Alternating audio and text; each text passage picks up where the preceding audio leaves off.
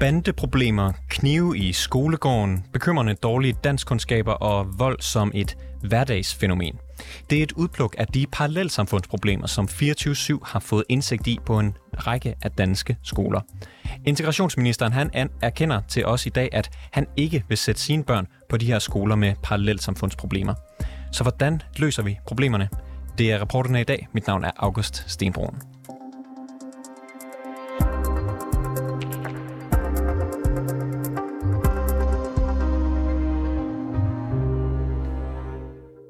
Ledelsen på Ole Rømerskolen i Tostrup, de vil ikke anerkende, at skolen har problemer, der relaterer sig til parallelsamfund. Det kunne vi fortælle i programmet i går. Og det er selvom, at skolen er under tilsyn for netop parallelsamfundsproblemer. Jeg spurgte tidligere i dag uddannelsesordfører fra Venstre, Anne Mathisen, om hun ville hjælpe skolen på mig med at anerkende problemerne. Altså jeg vil sige, øh, nu har jeg hørt jeres indslag øh, på Radio 24 og jeg synes, at øh, det, som I jo har afdækket, det er vildt problematisk. Og jeg må også sige, at som I har beskrevet sagen, så får man i hvert fald indtrykket af, at øh, skolens ledelse slet ikke øh, tager den her sag alvorligt. Og det synes jeg er dybt bekymrende. Jeg spørger bare lige igen, Anne Mathisen. Er der parallelsamfundsproblemer på den her skole? Det vil jeg ikke afvise, men modsat så kan man jo i hvert fald sige, at det er det, som øh, STUK, som de hedder i dagligtale, altså Styrelsen for Undervisning og Kvalitet, jo i hvert fald fører et tilsyn på. Og øh, der må vi jo gå ud fra, at øh, det får de så afklaret, om det er det, der er tale om. Og de mener jo, at når, øh, når skoleledelsen her, de ikke øh, vil anerkende problemerne, at det er både bekymrende, og jeg tror også, det var, de har kaldt det problematisk. Vil du kalde det samme øh, om skoleledelsens, øh, hvad kan man sige, øh, den måde, de har håndteret de her problemer?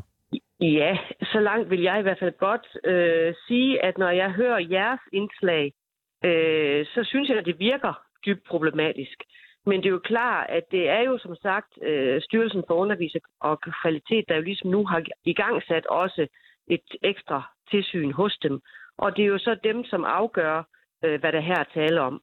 Men øh, uanset hvad, så når jeg lytter til jeres øh, podcast, som beskriver situationen, så synes jeg, det er problematisk.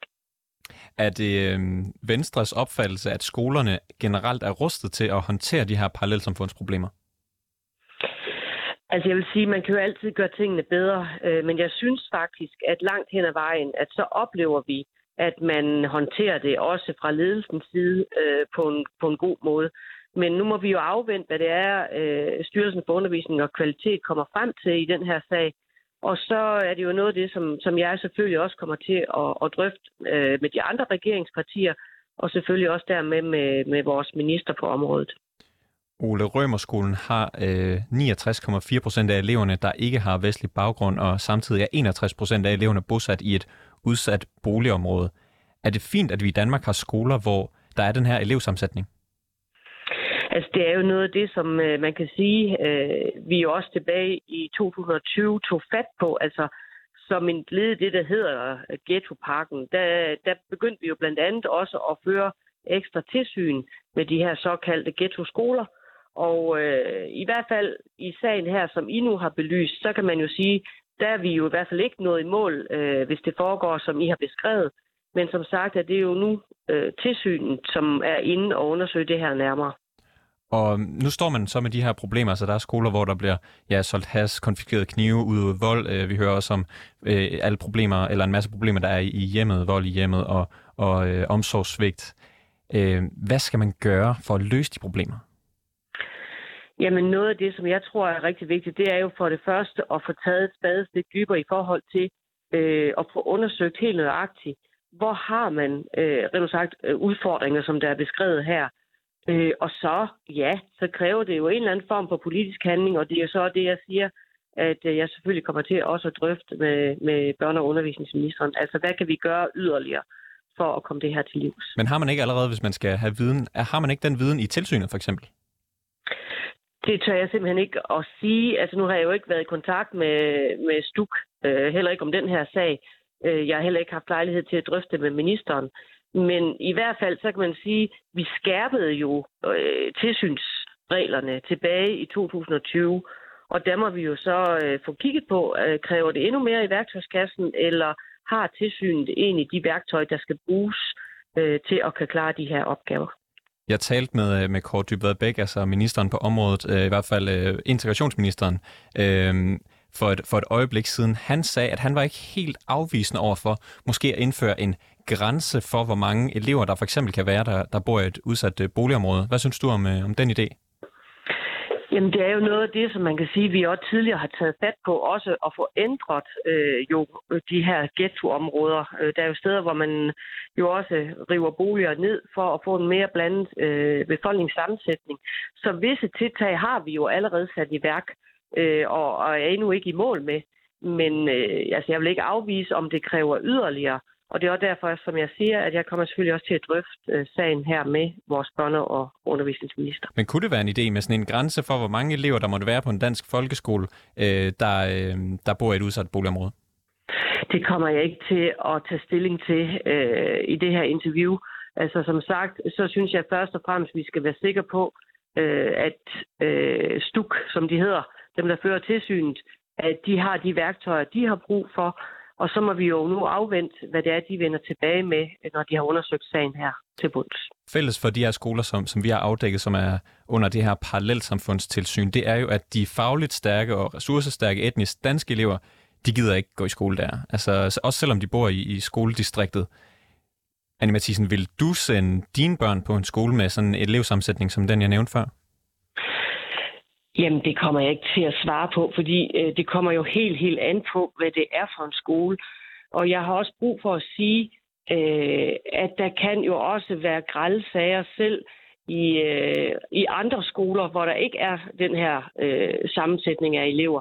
Så, så det der med lige at dømme bare øh, de her skoler ud på forhånd, det kommer jeg ikke til i dag. Og jeg må jo også sige igen, øh, desværre, så det I har afdækket, det lyder vildt bekymrende. Og jeg synes også, at det virker til, at skolelederen ikke agerer godt nok i de her sager. Men det skal jeg jo ikke være dommer øh, overfor. Det er som sagt det, vi også har tilsynsmyndighederne øh, til. Det er jo der, hvor vi også politisk holder armslængde øh, til tilsynsmyndighederne. Og de må jo så afklare, hvad der mere skal, skal til for, at, at man får taget hånd om de her ting. Kan man lave en, en god dansk folkeskole, hvis man for eksempel har øh, 70% elever med ikke-vestlig baggrund og har 60% elever, der bor i bo, øh, udsat øh, boligområde? Jamen, det vil jeg ikke afvise, at man kan, men det kan jo godt være, at der skal nogle andre værktøjer til. Øh, det kan godt være, at der skal endnu mere til, også i forhold til selvfølgelig at sikre, at der ikke foregår øh, social kontrol. Og så virker det også til, ud fra det, øh, de sager, I nu beskriver, at, øh, at der også er en opgave i at komme ind væsentligt tidligere. Fordi øh, i hvert fald som jeg har hørt jeres podcast, så er der jo nogle børn her, som virkelig øh, måske også mistrives i hjemmene. Øh, og der er der jo også en opgave, rent sagt, at få taget fat øh, omkring de ting, hvor måske endda tidligere, end, end øh, når børnene starter i skole. Du siger, at du ikke vil afvise, at der kan drives en god dansk folkeskole med, med den elevsammensætning. Ved du, om der findes et eksempel på en velfungerende dansk folkeskole med, med en så høj andel af øh, elever, der bor i bo, øh, udsatte boligområder? Nej, det tør jeg ikke at svare på. Annie Mathisen, undervisningsordfører for Venstre. Tusind tak, fordi du havde lyst til at være med i programmet. Ja, velbekomme. Tidligere i dag talte jeg også med udlænding- og integrationsminister Kort Dybvad Bæk fra Socialdemokratiet om de parallelsamfundsproblemer, vi på reporterne har fortalt om på de danske skoler, og det kan du høre her. Kort Dybvad Bæk, du er udlænding- og integrationsminister for Socialdemokratiet. Vi har talt med tidligere ansatte på Ole Rømerskolen i Tostrup, der fortæller, at de har set elever, som solgte has på Høje Tostrup station. De har konfiskeret knive fra elever. De har set elever øve, udøve øh, grov vold mod hinanden. Samtidig så har vi fået agtindsigt i dokumenter, hvor lærere fortæller om at blive troet på livet af forældre, at børn mistrives, og at der bliver lavet mange sociale underretninger om for eksempel vold i hjemmet, og at der er en stor del forældre, der ikke har den fjerneste idé om, hvad deres børn foretager sig. Skoleledelsen på skolen her mener ikke, at der er parallel parallelsamfundsproblemer på skolen. Mener du, at der er parallelsamfundsproblemer på den her skole? Altså jeg vil sige, hvis det I beretter om er hverdagen, så synes jeg jo, det er et tegn på, at der er kæmpe store udfordringer der øh, med parallelsamfund, med øh, børn, der opfører sig øh, på en måde, som vi selvfølgelig ikke skal acceptere her i landet. Øh, det er jo bare sådan, at vi i Danmark igennem øh, 100 år har opbygget et samfund, der fungerer ret godt. Øh, og når der kommer folk fra udlandet, fra nogle lande, som ikke fungerer særlig godt, så skal man jo ikke tage den kultur med sig øh, og erstatte den danske kultur, som egentlig fungerer. Øh, og det er jo bundlinjen i det her, øh, at folk skal øh, tilpasse sig den måde, man opfører sig på, når man er på en skole i Danmark, og det er selvfølgelig ikke de ting, som vi skriver over. Det er jo langt, langt over grænsen. Øhm, de her problemer er, er årsagen til, til de her problemer, eller en del af årsagen til de her problemer, mellemøstlig kultur. Er det det, jeg hørte dig sige? Ja, nu ved jeg jo ikke præcis, hvor de kommer fra, men det, som er billedet øh, generelt set, det er, at øh, den kultur, som der er i mange lande i Nordafrika og Mellemøsten, øh, den passer ikke særlig godt ind i den måde, vi er som samfund, og man kan sige, øh, folk er jo flygtet fra nogle lande, som ikke fungerer særlig godt, eller rejst fra dem i hvert fald. Øh, og så giver det jo ikke mening, hvis de skal øh, komme til Danmark og så øh, implementere den kultur øh, her, hvad enten så er, bliver ikke i hele samfundet, men i nogle enkelte øh, dele, og jeg tror, øh, når vi har været ude at sige det, at der er problemer med vaskekælder eller på S-togstationer, så øh, bliver man jo nærmest gjort til grin øh, nogle steder i, i den offentlige debat, fordi folk ikke mener, de kan genkende det, og der synes jeg jo, at I sådan meget præcis sætter fingeren på, øh, at det er der sådan set stadig masser af problemer og med. Hvis vi så lige og så hvis vi lige kigger på, på skolerne her, så hvilke konsekvenser har det for samfundet, at, at der er de her problemer på, på danske folkeskoler? Jamen altså nu tror jeg først og fremmest, at det, som er konsekvensen øh, i Høje Torstrup, vil være, at, at øh, både danske forældre, men også øh, forældre, øh, der har udenlands baggrund, som har børn, der opfører sig normalt, at de vil tage deres øh, børn ud af den skole øh, og sætte dem på nogle andre øh, skoler. Det er jo nok den umiddelbare konsekvens, men det er klart, at det må ikke være sådan, øh, som I beskriver det. Øh, og det, det kan vi jo ikke acceptere som samfund, det er klart. Øhm, på Ole Rømerskolen, der går der godt øh, 60 procent af eleverne, der bor i et øh, udsat boligområde. Knap 70 procent af eleverne har ikke-vestlig baggrund, og den her Ole Rømerskole, den er jo langt fra den eneste skole, der har øh, de tal for elevsammensætning i Danmark. Kan man lave en god dansk folkeskole med det udgangspunkt? Jeg tror godt, man kan have en god dansk folkeskole, hvor der er en høj andel af elever med udenlands baggrund, øh, hvis de elever øh, opfører sig ordentligt, og hvis de generelt set er interesseret i at integrere sig i et dansk samfund. Men det er jo bare sådan, at for rigtig mange mennesker, så tager det fem minutter at blive integreret i Danmark, og det er de fem minutter, det tager at beslutte sig for, at man gerne vil leve på den måde, som, som vi også gerne vil leve på. Og hvis folk ikke vil det, hvad der jo er noget, der tyder på, øh, så er det klart, så, så kan det jo ikke blive en god, velfungerende folkeskole. Du siger, at man godt kan lave en god, velfungerende folkeskole med den slags elevsammensætning. Findes der sådan en i Danmark, hvor der er over 70 procent øh, øh, personer med ikke-vestlig baggrund, der går på skolen, øh, måske endda 60 procent, der bor i et udsat boligområde? Findes der en velfungerende folkeskole, der har de tal i Danmark? Øh, det, jeg kender ikke alle de skoler. Altså, min umiddelbare bud vil være, at det nok er udfordret, men der er der for eksempel en skole som Tingbjerg, øh, som også har en meget høj andel af, af elever med udenlands baggrund, og som egentlig klarer sig ret godt fagligt, og også øh, har øh, nogle mere øh, velfungerende rammer end det, som I beskriver i hvert fald. Så, så jeg siger ikke, at det ikke kan lade sig gøre nogen steder. Det tror jeg, det kan, hvis man både har øh, nogle dygtige folk til at drive det, men også har nogle forældre, der rent faktisk er interesseret i, at det skal fungere. og det er jo ikke, uanset at man kan synes alt muligt øh, om, øh, om dem, der, der arbejder på skolerne, så er det jo først og fremmest eleverne, der skal lære at opføre sig ordentligt. Øh, og det lærer de først og fremmest derhjemme. Du sagde lige før, at vi ikke kan have det, at det skal være sådan, som, der, som vi for eksempel har beskrevet det, det står til på Ole Rømerskolen i Tostrup.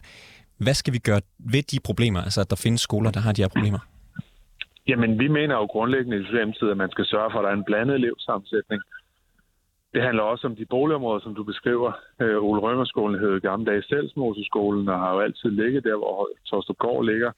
Øh, og også dengang, hvor at eleverne var etnisk danske, øh, var det jo kendt som en skole, der, der havde en hård elevsammensætning. Og det skyldes jo, at man i 60'erne har bygget øh, forsteder på en måde, som vi aldrig nogensinde ville bygge dem i dag, hvor man har øh, meget store ensformede øh, øh, hvad hedder det, betonbyggerier. Øh, og det er jo også noget af det, som, som vi sådan konkret i forhold til den parallelsamfundspakke, vi lavede i 2018, øh, har grebet fat i for at sige, at det bliver simpelthen nødt til at være mere blandet, den elevsammensætning, der er, den beboersammensætning, der er i områderne. Hvis vi hvis vi koncentrerer alle de sociale problemer og de integrationsmæssige problemer, som der er i, et, i en by, hvis vi koncentrerer dem i, i den samme bydel, øh, jamen så bliver problemerne også meget værre, end de ellers ville have været, fordi så bliver det jo normalen. Og hvis der ikke er noget, enten det handler om integration, eller om det handler om, om bare almindelig god opførsel, hvis der ikke er et flertal, der kan finde ud af det, jamen, så er det jo også svært for, for, øh, for folk at sige, hvad er det så, jeg skal integrere mig ind i. Så det vil, det, så det vil afhjælpes, hvis man øh, kigger på de her boligområder blandt andet? Ja, altså det mener jeg er en del af løsningen, men en del af løsningen er selvfølgelig også pædagogisk, fordi at, altså selvom man har en lav andel, kan der jo alligevel godt, en lav andel, som har udenlandsk baggrund, og måske kommer nogle andre værdier, kan de jo godt skabe problemer i sig selv. Altså problemerne opstår også i områder, hvor der er en lavere andel, men det er klart, hvis man har boligområder, hvor der bor folk, der både har sociale og integrationsmæssige problemer, så, så er det jo en kæmpe udfordring for Men vores øh, hvad kan man sige, de her, er det svært at tro på, at det, at det lige løser sig. Hvis man skal ændre de her øh, boligområder, det kan vel have lange udsigter, før det løser problemerne. Det kan være 5, 10, måske endda 15 år. Du har lige anerkendt, at, at øh, problemer, som vi ser på Ole Rømerskolen, dem, dem, de skal ikke være i, i Danmark, tror jeg var det, du sagde. Øh, Ja, ja. Og øh, hvad skal vi gøre for de elever, der lige er startet på Ole Rømerskolen, for eksempel? Jamen, jeg mener ikke, det tager 15 år. Altså, vi lavede en parallelsamarbejdspakke, som også gælder for de to boligområder, der ligger rundt om Rømerskolen, altså øh, Torstrupgård og Gadehavegård. Øh, og den siger jo konkret, at vi skal nedbringe andelen af, af almen bolig i de områder, og man skal sørge for, at folk, der er i arbejde og folk, der er i uddannelse, kommer først ind, øh, sådan så man ikke får den der store koncentration af folk. Men det er klart, at selv hvis vi lykkes med det, så er der jo stadig det basale, som handler om, at folk skal tage det danske samfund til sig, og skal acceptere de grundværdier, som vi bygger på, som er øh, folkestyre, øh, ligestilling mellem kønnene, at man har en, en demokratisk tilgang øh, til den måde, man opfører sig på, de konflikter, man har i sin hverdag. Og hvis ikke folk gør det, øh, så kan det sådan set stadig være et problem, uanset om, om man så får en anden andel. Men jeg tror generelt set er det vel sådan, at, at, øh, at der, hvor man har en mindre andel, der, der har minoritetsbaggrund, at der, øh, at der er der også færre problemer. Kåre Dybvad sidste spørgsmål. Fælles for de her skoler, der er under det parallelsamfundstilsyn, som vi har kigget på, det er, at øh, de fagligt stærke og ressourcestærke etnisk danske elever, de gider ikke øh, gå i skole der, selvom de bor i boligdistriktet. Kan du forstå dem, og vil du måske endda selv sende dine børn på en skole med sådan en førnævnte elevsammensætning? Nej, jeg tror da, jeg vil være meget reserveret i forhold til det, øh, hvis man kiggede på, på en skole, hvor der var, som du siger, over to tredjedel, som havde udenlandsk baggrund. Og sådan tror jeg, at de fleste har det. Det kan man jo se blandt andet i forhold til, hvordan folk vælger gymnasium. Øh, og derfor mener jeg også, at der er en opgave, både for kommunerne, men også for os øh, på Christiansborg, med at sikre, at vi ikke får den der meget stærke koncentration. Når man når en vis procentdel, jamen, så er der mange etnisk danske forældre, og jeg tror sådan set også velfungerende øh, forældre med udenlandsk baggrund, som så siger, jamen, det der, det skal mine børn ikke være en del af. Og det, det synes jeg er helt øh, naturligt, men det er selvfølgelig noget, som vi politikere skal, skal finde et rimeligt svar på. Kan det svar for eksempel være, at det bliver en, en grænse for, hvor mange, for eksempel fra udsatte boligområder, der hvor mange øh, ikke-vestlige, der kan komme, altså 50 procent, 40 procent, et eller andet? Ja, altså, det er svært at lave øh, etniske grænser, fordi vi må ikke diskriminere folk på deres etnicitet, og det synes jeg også sådan set er et sundt princip. Hvad så med ud, udsatte boligområder? Jamen, det synes jeg også sagtens, man kan kigge på. Altså, ja, ja, vi gjorde det jo med, med daginstitutionerne, da vi lavede parallelsamfundsbanken, sagde, der må ikke være mere end 30 procent i en daginstitution, der kommer fra det samme øh, udsatte boligområder. Og jeg tror, der er, der er i hvert fald en opgave med at se på, hvor stort er det her problem, hvor er det, vi har det henne, og, er det noget, som kommunerne kan løse, øh, hvis de kan det, og, og, og har en ambition om det, så, så mener jeg sådan set, at det vil være den bedste løsning for alle. Men det er klart, øh, det, det bliver ikke Øh, tror jeg, er velfungerende, hvis man har så høj en andel. Det, der skal meget til i hvert fald, og som du selv også bemærker, så, så er det jo relativt få steder, man kan pege på, at det lykkes med at få det til at være meget velfungerende. Og det er jo et problem, vi har som samfund, og som vi skal have løst. Kåre Dybvad Væk, udlænding og integrationsminister for Socialdemokratiet. Tak fordi du var med i programmet. Vi har også forsøgt at få en række lokalpolitikere fra Højtostrup i tale. Formand for skoleudvalget i Højtostrup Kommune, Kurt Sjælsbæk fra Konservativ, øh, vil ikke stille op til interview. Medlem af skoleudvalget, Anne Mette Bak fra Socialdemokratiet, vil heller ikke stille op til interview. Første viceborgmester og medlem af skoleudvalget, Isat Sendtjørk fra Radikale Venstre, vil måske stille op til interview i næste uge. Lad os se, hvad der sker. Og så har vi ikke fået svar fra- på vores henvendelse til borgmester Michael Siler fra Konservative. På tirsdag skal byrådet i Højtostrup drøfte skolerne i et i det østlige Højtostrup. Øh, en af skolerne er Ole Rømer skolen, og dens hovedudfordring er beskrevet som at balancere elevsammensætning og tiltrække ressourcestærke børn. Bag historien her var Toke Gripping, Peter Marstal og Alexander Brøndum. Simon Renberg er redaktør, og mit navn er August Stenbrun. Du lytter til nyhederne på 24 /7.